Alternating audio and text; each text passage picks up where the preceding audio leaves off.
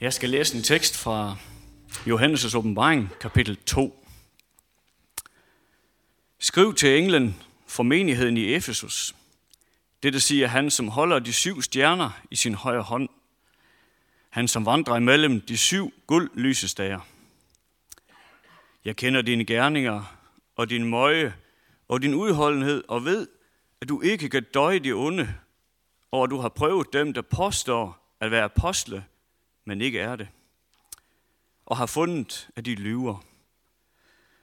Du har udholdenhed og har døjet meget på grund af mit navn, og har ikke blevet træt. Men jeg har det imod dig, at du har svigtet din første kærlighed. Husk derfor på, hvorfra du er faldet, og omvend dig og gør de gerninger, du først gjorde. Ellers kommer jeg over dig og flytter din lysesdag fra dens plads, hvis ikke du omvender dig.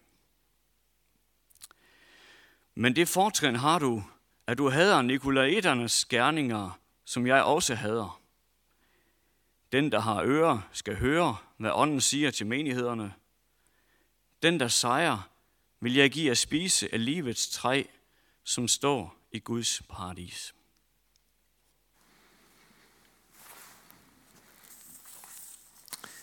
Vi skal fortsætte med at læse i et andet skrift af Johannes, øh, nemlig hans evangelium øh, fra kapitel 8. Øhm, og jeg har taget en lille smule mere med, end det egentlig er meningen. Øhm, og, øh, og det har jeg gjort, fordi det bare er sådan, nogle gange så skal man lige have helheden med for at, at få det hele med. Og egentlig så synes jeg egentlig, at man burde læse hele kapitel 7 og hele kapitel 8. Men det må man så gå hjem og gøre, fordi det, det tager nok alligevel lidt for lang tid. Øhm, men det er lidt skrappe sager, som vi skal lytte til her. Jøderne svarede, vores far er Abraham. Jesus sagde til dem, hvis I var Abrahams børn, ville I gøre Abrahams gerninger. Men nu vil I have mig slået ihjel, et menneske, der har sagt jer sandheden, som jeg har hørt af Gud. Sådan gjorde Abraham ikke. I gør jeres fars gerninger. Da sagde de til ham, vi er ikke uægte børn, ligesom dig. Vi har kun én fader, og det er Gud. Jesus sagde til dem, hvis Gud var jeres far, ville I elske mig, for det er fra Gud, jeg er udgået og kommet. Jeg er ikke kommet af mig selv, men det er ham, der har udsendt mig. Hvorfor forstår I ikke, hvad jeg siger? Fordi I ikke kan høre mit ord. I har djævlen til far, og I er villige til at gøre, hvad jeres far lyster. Han har været en morder fra begyndelsen, og han står ikke i sandheden, for der er ikke sandhed i ham. Når han farer med løgn, taler han ud fra sig selv, for løgner er han og far til løgnen. Men jeg siger sandheden, derfor tror I mig ikke. Hvem af jer kan påvise nogen synd hos mig? Når jeg siger sandheden, hvorfor tror I mig da ikke? Den, der er af Gud, hører Guds ord, men I hører ikke, fordi I ikke er af Gud. Jøderne sagde til ham, har vi ikke ret i at sige, at du er en samaritaner og besat af en dæmon? Jesus svarede, jeg er ikke besat af en dæmon. Jeg er derimod min far, men I vandærer mig. Jeg søger ikke min egen ære. Der er en, der søger den, og han dømmer. Sandelig, sandelig, siger jeg, den, der holder fast ved mit ord, skal aldrig i evighed se døden. Lad os øh, bede kort sammen. Kære, tak, kære Gud, tak for dit ord til os. Jeg beder dig om, at du må åbne vores ører og hjerte og sind for, hvad du vil sige til os i dag. Amen. I kunne godt mærke, det er lidt en, øh, en intens tekst, den her, ikke? Diskussionen mellem jøderne og Jesus har, øh, har stået på øh, igennem to kapitler med sådan ping-pong, ping-pong, ping-pong øh, i Johannes evangelie. Og vi er her inde ved kernen af problemet. Og diskussionen den når sit, sit klimaks her. Øh, beskyldningerne fyrer øh, imod hinanden. Og det handler om, hvem er dybest set din far?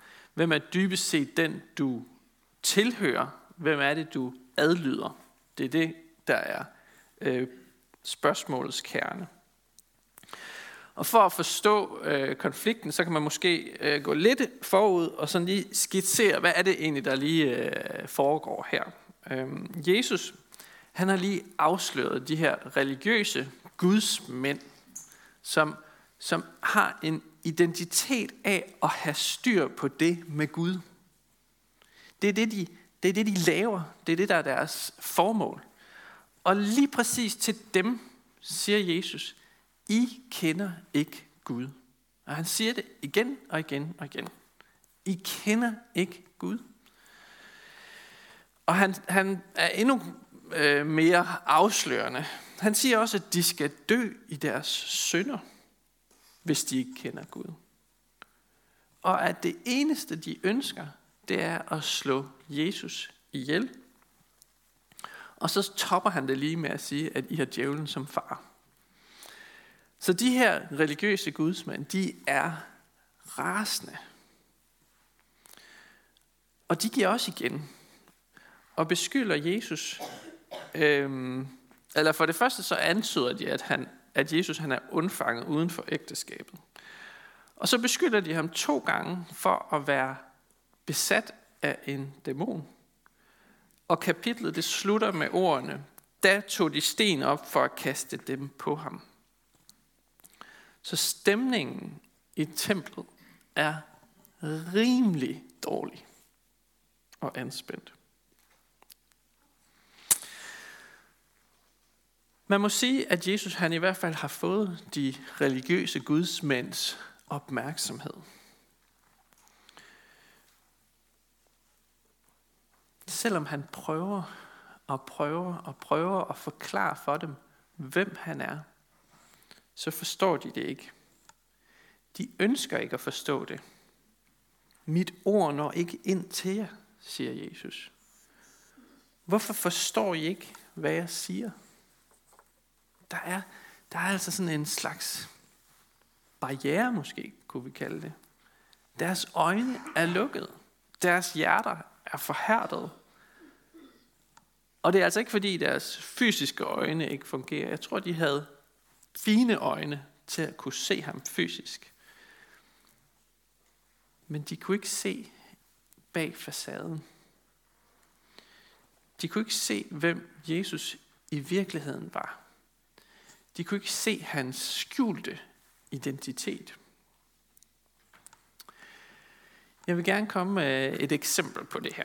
Øhm, jeg var for nyligt inde og se den nye Spider-Man-film, No Way Home, i biografen. Den handler også om en skjult identitet. Under masken, der er Spider-Man til daglig øh, en ung mand ved navn Peter Parker. Problemet i filmen, det er, at den her hemmelighed om hans identitet, den er blevet afsløret. Den er kommet frem, og nu ved hele verden, hvem Peter Parker er. Han er Spider-Man.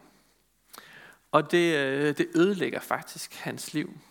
Han kan ikke gå nogen steder uden at, og, og han kan ikke gå nogen steder og være i fred.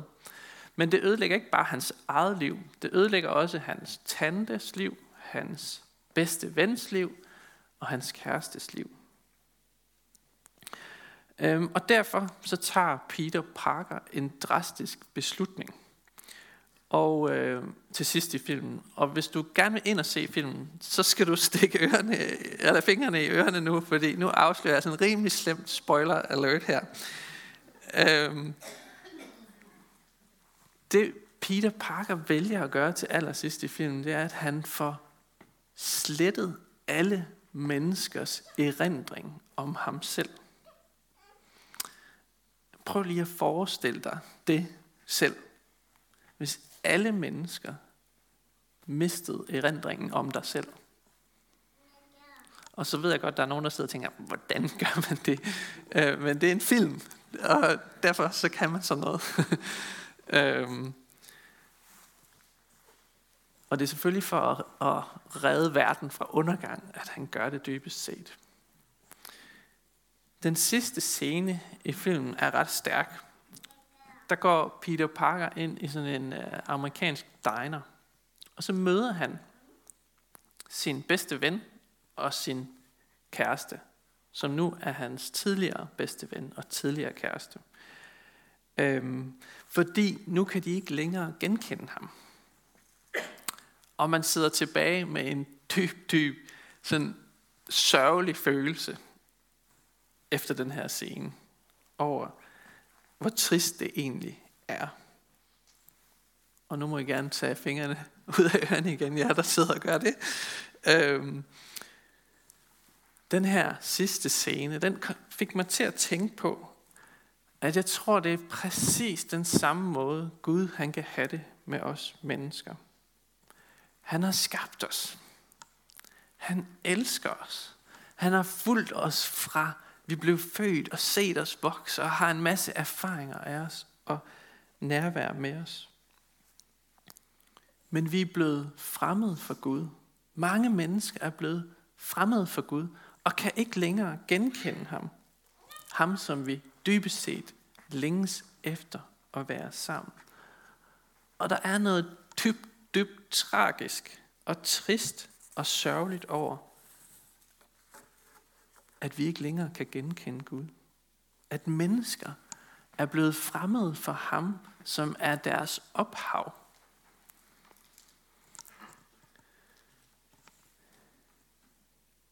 Og det er dybest set det, der er på spil i den her tekst med jøderne.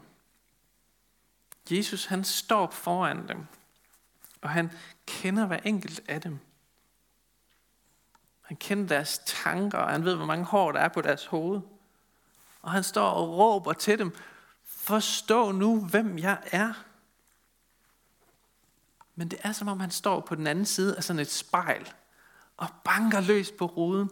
Men dem, der er inde på den anden side, de kan ikke høre noget. De forstår det ikke.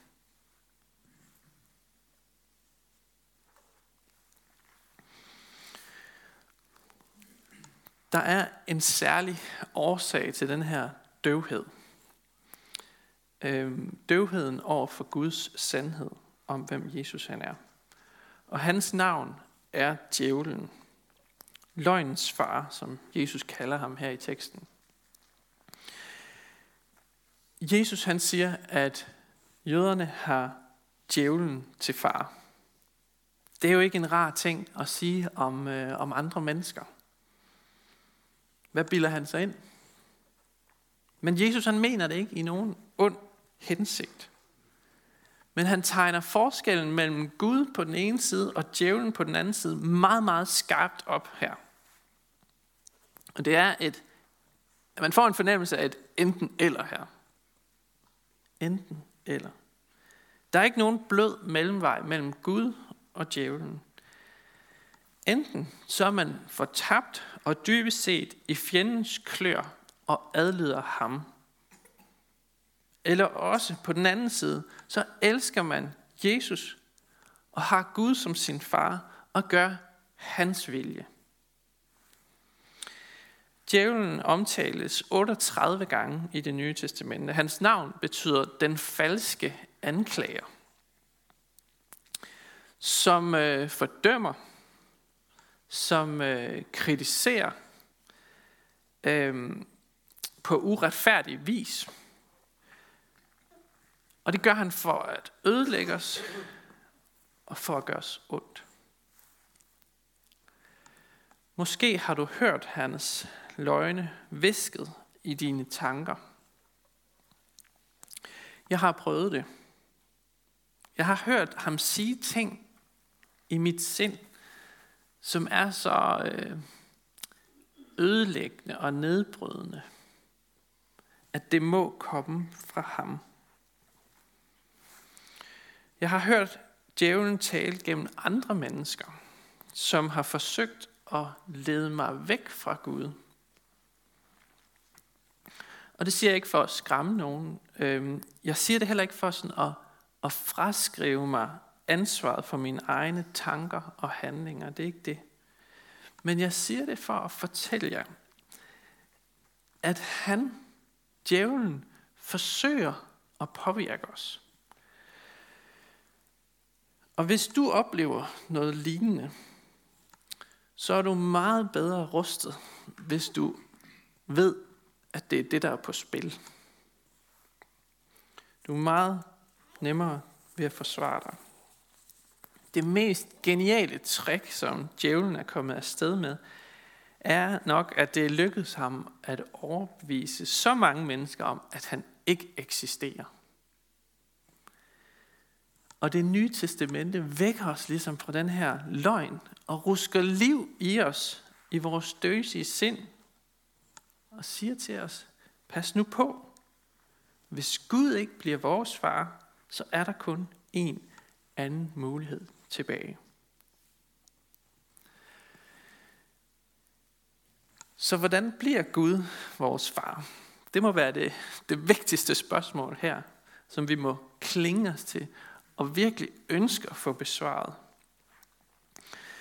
Nøglen til det er at opdage, hvem Jesus virkelig er. For Jesus og faderen er en. Når vi har Jesus, så har vi faderen. Og hvis vi skal bruge øh, Spider-Man som et eksempel igen, og det kan man nemlig godt, øh, så kan vi sige, at øh, Peter Parker, han minder lidt om Jesus. Hmm. Nå. Jo, han, øh, han er et helt almindeligt menneske. Han øh, spiser mad og lever sit liv. Han har nogle gode venner. Han er virkelig god til bedservisser, hvis I kender ham. Øhm, han er altså helt normal. Men han har også nogle usynlige og overnaturlige kræfter, der giver ham styrke, og han har nogle ultra hurtige reflekser.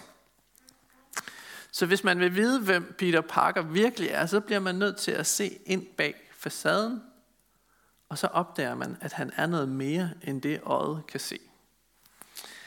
Hvis vi nu tager det billede og overfører det til Jesus, så, har, så ser Jesus også ganske normal ud. Altså det gjorde han i hvert fald dengang. Vi ville måske synes, han så lidt, lidt mærkelig ud med sin kjortel og lang og sådan. Mm-hmm. Men han så normal ud.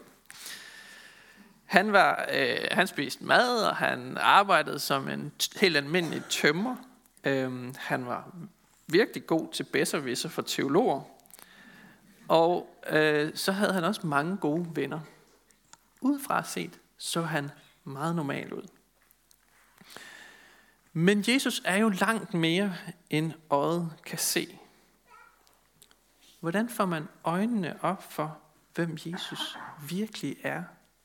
Der er så mange mennesker, der ser på Jesus og siger, han er en god mand, eller han er en vis mand, eller han er en mirakelmager. Men det er jo bare kras i overfladen. Det er kun et overfladisk billede af, hvem Jesus virkelig er. Vi må se bag facaden. Jesus siger selv sådan lidt tidligere i kapitlet, at hvis du vil forstå, hvem han er, så skal du se på det øjeblik, hvor, me, hvor menneskesønnen ophøjes, siger han. Og det er sådan en eufemisme, en meget, meget pæn omskrivning af noget meget, meget mørkt. Menneskesøndens ophøjelse, det er da Jesus blev ophøjet på et kors. Da han blev korsfæstet. Hvis du vil vide, hvem Jesus er, så skal du kigge på det sted. På det punkt. Da skal I forstå, siger Jesus. Altså først når Jesus hænger på korset, kan vi forstå, hvem han er. Jesu død er altså nøglen til at forstå, hvem han er. Korset er stedet, hvor vi alle sammen må stoppe op og undre os over, hvad i alverden Gud har gang i. Og så må vi gøre op med os selv, om vi vil tro på det, Jesus han siger, der sker der, eller om vi ikke vil. For på den ene side, så ser det ud som en helt almindeligt menneske, der hænger der på korset. Som en forbryder, der er blevet slået ihjel. Han ligner i hvert fald ikke en stor og almægtig Gud. Og hvis vi bliver ved med at tro, at Jesus bare er en almindelig, klog mand, så får Jesus ret, når han siger, at vi ikke kender Gud, at vi skal dø i vores synder, og at vi har djævlen som far. Men hvis vi på den anden side ser under facaden på korset, så ser vi Gud selv, der giver sit liv for os.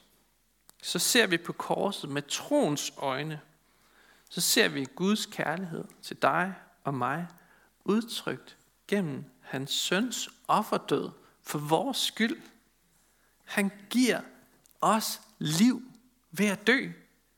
Han soner vores skyld. Han løskøber os fra syndens slaveri. Det er ikke noget, vi sådan kan, kan sige os selv. Det er noget, som Helligånden åbenbarer for os. Han åbner vores øjne i Bibelen. Der er altså en kæmpe hemmelighed, sådan gemt under overfladen på korset, som har afgørende betydning for os alle sammen. Og derfor vil jeg, vil jeg sige til jer, se bag facaden. Se den rigdom, du har i Kristus. Se bag facaden og tag imod frelsen fra Gud, vundet ved hans søns blod. Det er så nemt at afvise det, men jeg beder dig, bliv stående der ved korset, og lad ånden synke ind og åbenbare det for dig. For første gang eller på ny. Det er som skæld, der falder fra øjnene, når man opdager det, og man pludselig kan se verden på ny. Og i det næste kapitel i Johannes evangeliet, der er der faktisk en beretning om en blind, der bliver helbredt af Jesus, og der er stor opstandelse over, over det. Og Jesus han bruger manden som et eksempel på, hvordan det er at komme til tro. Han siger, jeg er kommet til denne her verden, for at de, der ikke ser, skal komme til at se, og de, der ser, skal blive blinde. Jesus ønsker, at vi skal se. Men han beskriver det faktisk, som om vi bliver nødt til at være blinde først. Det lyder næsten som om blindhed er en forudsætning for at kunne tro. Vi bliver nødt til at lukke øjnene for det ydre og se med hjertet i stedet. Se Jesus på korset med hjertet. Se bag facaden. Se, at Jesus er vores frelser.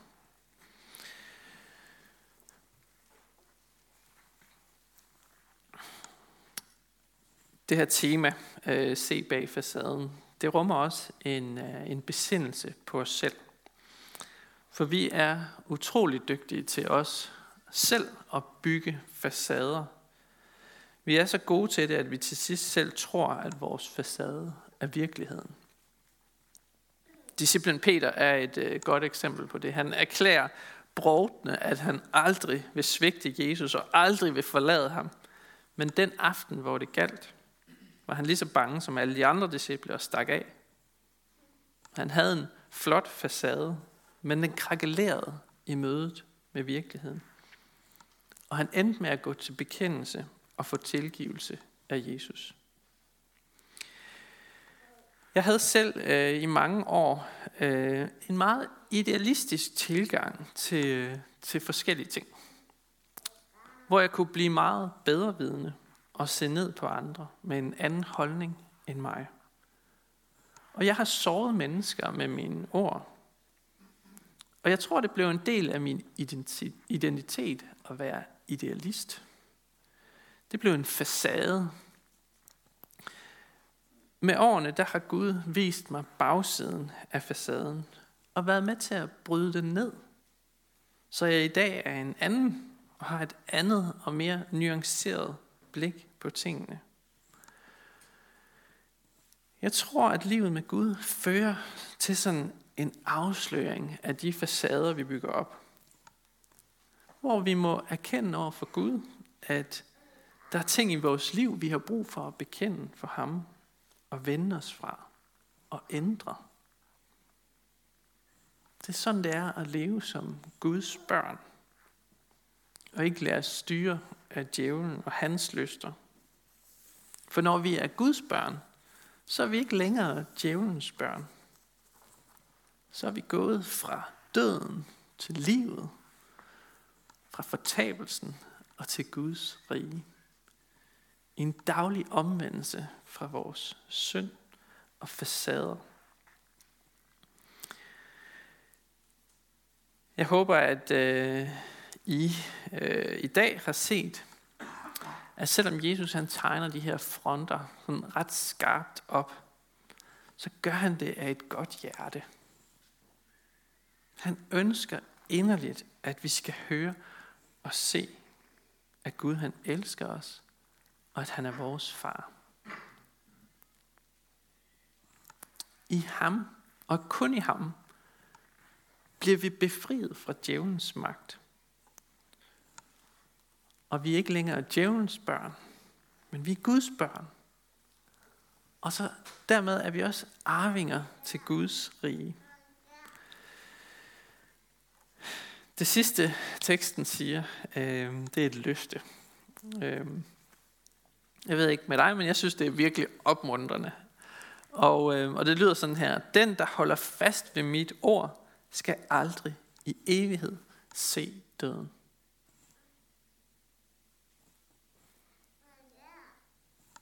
Til alle, som holder fast ved Jesu ord, er det her et løfte. Vi skal aldrig i evighed se døden. Vi skal i stedet se og smage livet. Lad os bede sammen.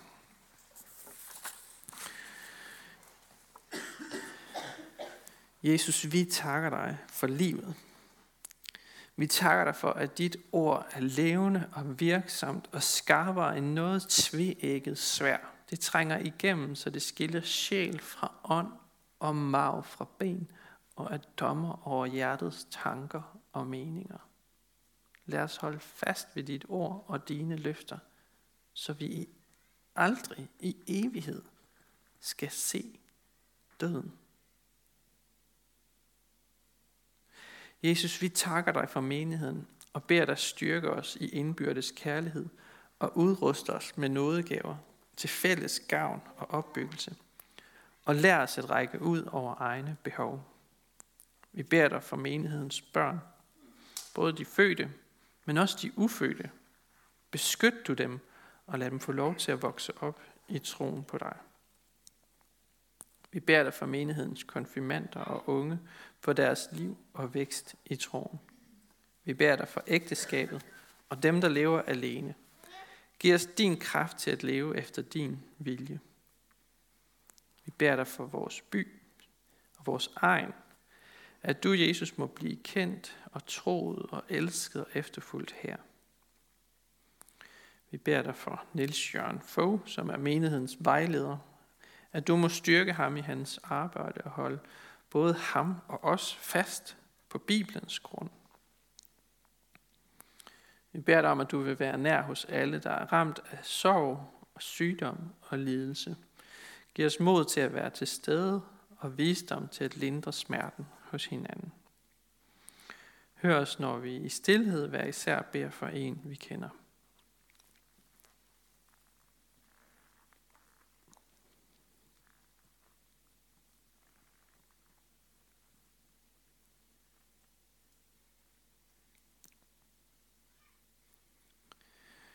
Vi beder dig, Jesus, fredens konge, som de gamle profeter talte om. Kom med din fred, når krigen brager. Vær du nær i beskyttelsesrum, og slå du følgeskab med flygtningen på deres uforudsigelige vej. Vi beder om, at freden må komme, sorg må heles, og at du vil gå i rette med magtbegær og løgn i denne verden. Vi beder dig for din kirke, at budskabet om dig, Jesus, spredes over hele jorden og styrk dem, som forfølges for dit navns skyld. Vi beder for vores folk, for alle, der er blevet betroet magt og autoritet. Hjælp dem og os til at værne hinanden mod uret og vold, og kom så snart og gør alting nyt. Amen.